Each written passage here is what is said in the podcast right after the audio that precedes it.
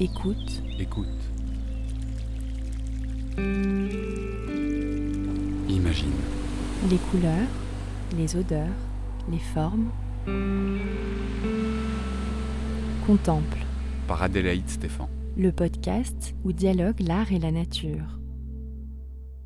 Imaginez, perché en haut d'une colline de l'arrière-pays niçois, un ensemble architectural aux lignes épurées, surmonté de grandes voiles de béton blanc, le tout parfaitement intégré dans la végétation méditerranéenne.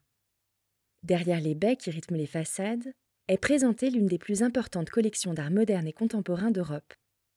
À l'extérieur, au son des oiseaux, des grillons, de l'eau et du vent, les œuvres de Miro, Calder, Braque, Chagall, Giacometti, Talcoat, Hubac et bien d'autres artistes majeurs du XXe siècle prennent vie parmi les pins. Nous sommes à Saint-Paul-de-Vence, à la Fondation MAG, un lieu magique, créé par Marguerite et Aimé Mag, incontournable marchand d'art de l'après-guerre. Pionnière à bien des égards, la Fondation MAG est notamment la première fondation d'art créée en France et le premier bâtiment de l'Hexagone certifié HQE, haute qualité environnementale. Mais l'histoire de la Fondation MAG, c'est surtout une histoire d'amour. L'amour de parents, l'amour de l'art, l'amour des artistes et l'amour des paysages de Provence. Je vais tenter de vous raconter toutes ces histoires.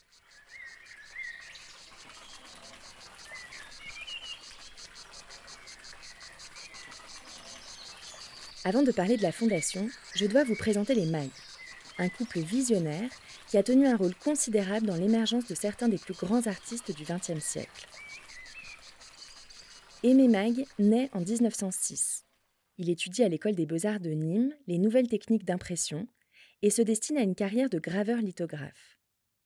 À 21 ans, il s'installe à Cannes après avoir trouvé un poste d'imprimeur d'affiches. Il rencontre alors Marguerite Devaille, une jeune canoise de 17 ans qu'il épouse l'année suivante. Deux enfants naissent de cette union. Adrien, en 1930, et Bernard, 12 ans plus tard. Quelques années après son arrivée dans le Midi, Aimé Mag crée un atelier de gravure à deux pas de la croisette. Il expose dans sa vitrine les lithographies réalisées dans l'atelier. Elles se vendent si bien que très vite, les artistes lui confient des tableaux et le graveur devient également marchand. Pendant la Seconde Guerre mondiale, de nombreux artistes fuient la zone occupée et se réfugient sur la Riviera. C'est une période riche de rencontres pour les mags, qui s'installent alors dans les hauteurs, à Saint-Paul-de-Vence, près d'Henri Matisse et de Pierre Bonnard. En 1945, le conflit sitôt terminé, ouvre à Paris la galerie Mag. Les artistes les plus modernes de l'époque y exposent leurs œuvres. Georges Braque, Henri Matisse, Marc Chagall, Johan Miro, Fernand Léger, Alexander Calder, Pierre Bonnard, Alberto et Diego Giacometti, Vassili Kandinsky, et j'en passe. Elle devient le rendez-vous parisien des artistes, des poètes et des écrivains.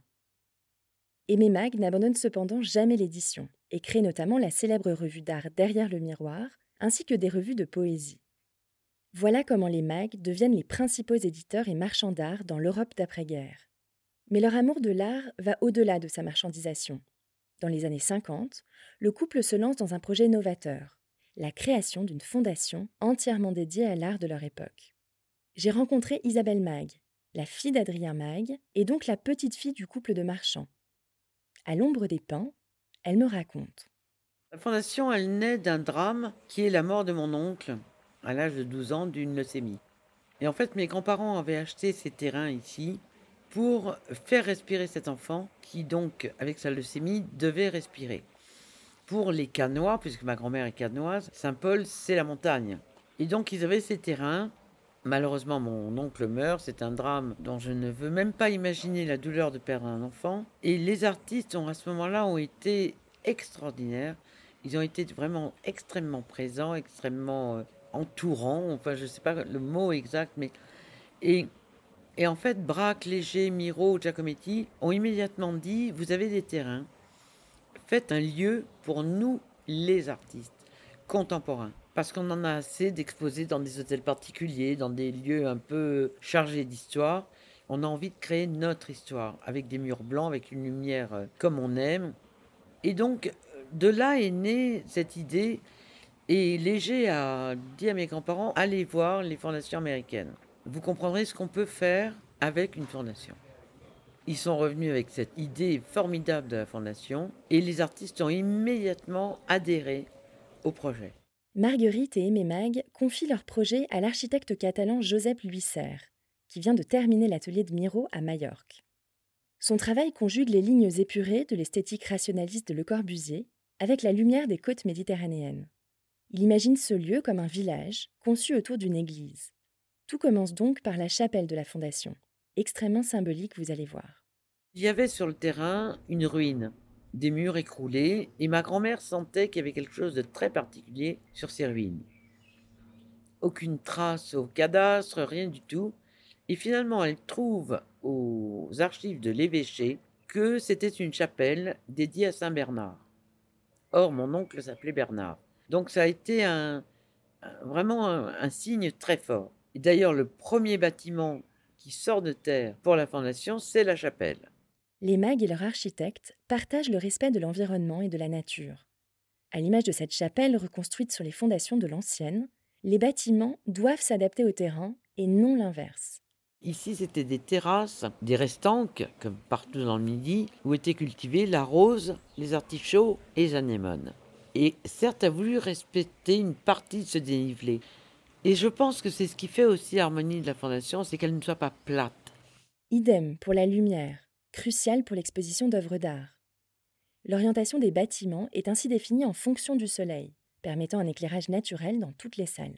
En fait, il y a eu une maquette de la fondation, puisqu'à l'époque, il n'y avait pas les ordinateurs, qui a été euh, faite, qui faisait 2 ou 3 mètres, si je me souviens bien, pour regarder l'orientation du soleil à travers l'année. Et donc, quelqu'un notait, et en fonction de cela, l'orientation de la fondation a été choisie.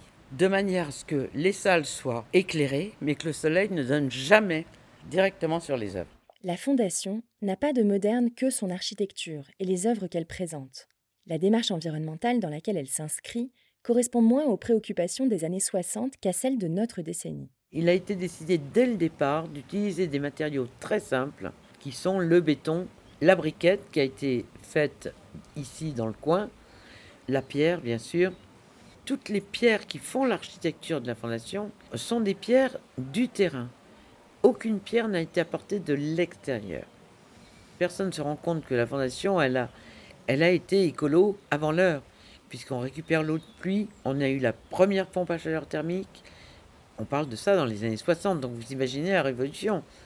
Euh, que les murs, en fait, il y a la briquette, un vide d'air, puis du béton, et donc ce, vide d'air permet d'avoir une température quasi constante dans les salles sans un apport énergétique énorme.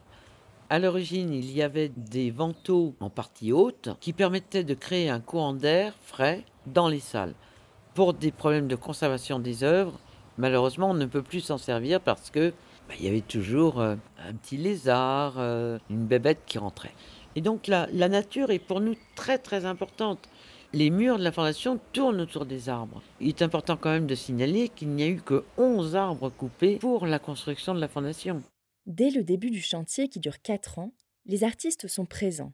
Ils participent à la conception de cet espace. Ils partagent avec les mags leurs idées, leurs exigences et se chargent de l'ornementation du lieu. Alberto et Diego Giacometti réalisent les lumières, le mobilier en bronze et même les poignées de porte. Raoul Lubac imagine le chemin de croix de la chapelle, tandis que Georges Braque dessine les vitraux et les poissons en mosaïque qui peuplent certains bassins du jardin. Marc Chagall orne le mur extérieur de la librairie d'une mosaïque intitulée Les Amoureux. Qui en fait représente mes grands-parents qui regardent vers l'entrée. Et quand on regarde cette céramique, c'est vraiment bienvenu. Pierre Talcoat réalise une autre mosaïque sur le mur d'enceinte de la fondation. Chaque élément de cette mosaïque, ce sont des, des morceaux de silex, des morceaux de marbre que a trouvé sur le chantier. Et puis, il y a le jardin. La visite du lieu commence d'ailleurs par la traversée d'un grand champ de gazon sur lequel les sculptures et les arbres se confondent.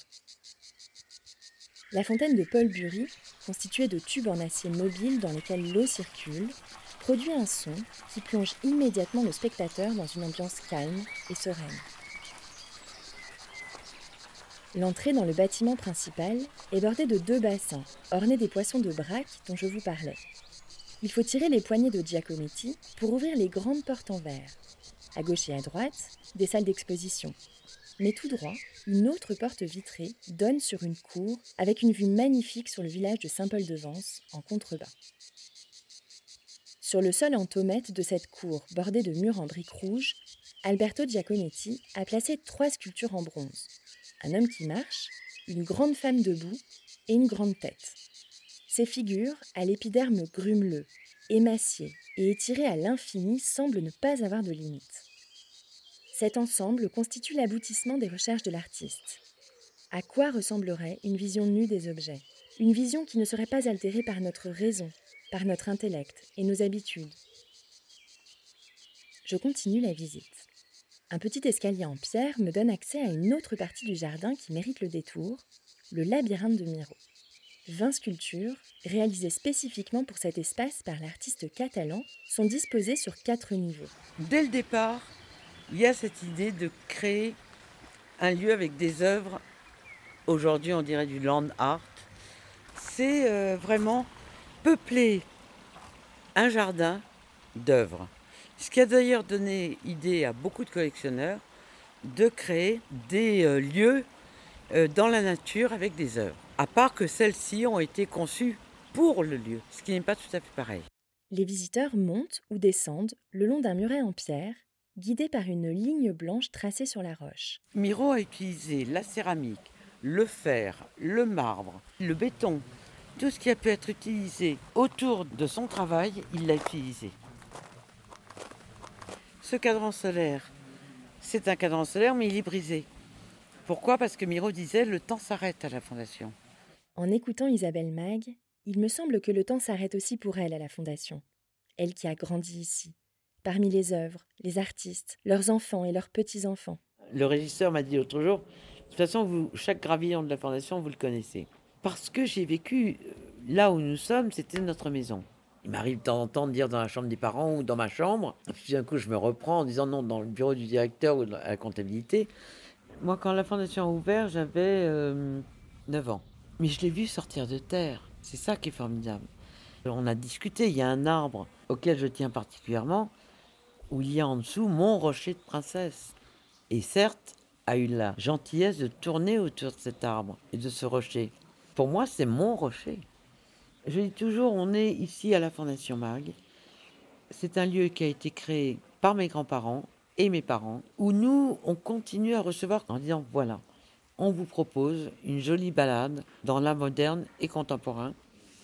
C'est un bonheur pour nous de voir les gens s'allonger dans le labyrinthe, avoir cette comment vous dire, cette simplicité de visite. Le 26 juillet 1964, Florence, l'une des petites filles d'Aimé et Marguerite Mag, tend les clés de la fondation à André Malraux, à l'époque secrétaire d'État à la culture. Ça y est, la fondation est prête à accueillir le public. Vous avez tenté de faire quelque chose qui n'est en aucune façon un palais, en aucune façon un lieu de décor, et disons-le tout de suite, parce que le malentendu va croître et embellir, en aucune façon un musée. Ceci n'est pas un musée. Lorsque nous regardions tout à l'heure le, morceau de jardin où sont les miroirs, il se passait la même chose que lorsque nous regardions la salle où étaient les chagals. Ces petites cornes que Miro réinvente avec leur incroyable puissance onirique, sont en train de créer dans votre jardin, avec la nature au sens des arbres, un rapport qui n'a jamais été créé. Je remercie Isabelle Mag d'avoir pris le temps de me raconter l'extraordinaire aventure artistique et familiale que représente la Fondation Mag. Vous retrouverez sur le compte Instagram Contemple Podcast des photos de ce lieu magnifique et des œuvres qui peuplent son jardin. Zaki Halal a mis en son le générique de Contemple. Lisa Mas a illustré ce podcast et moi, Adélaïde Stéphan, en suis l'auteur. À bientôt pour une nouvelle immersion dans l'art et la nature.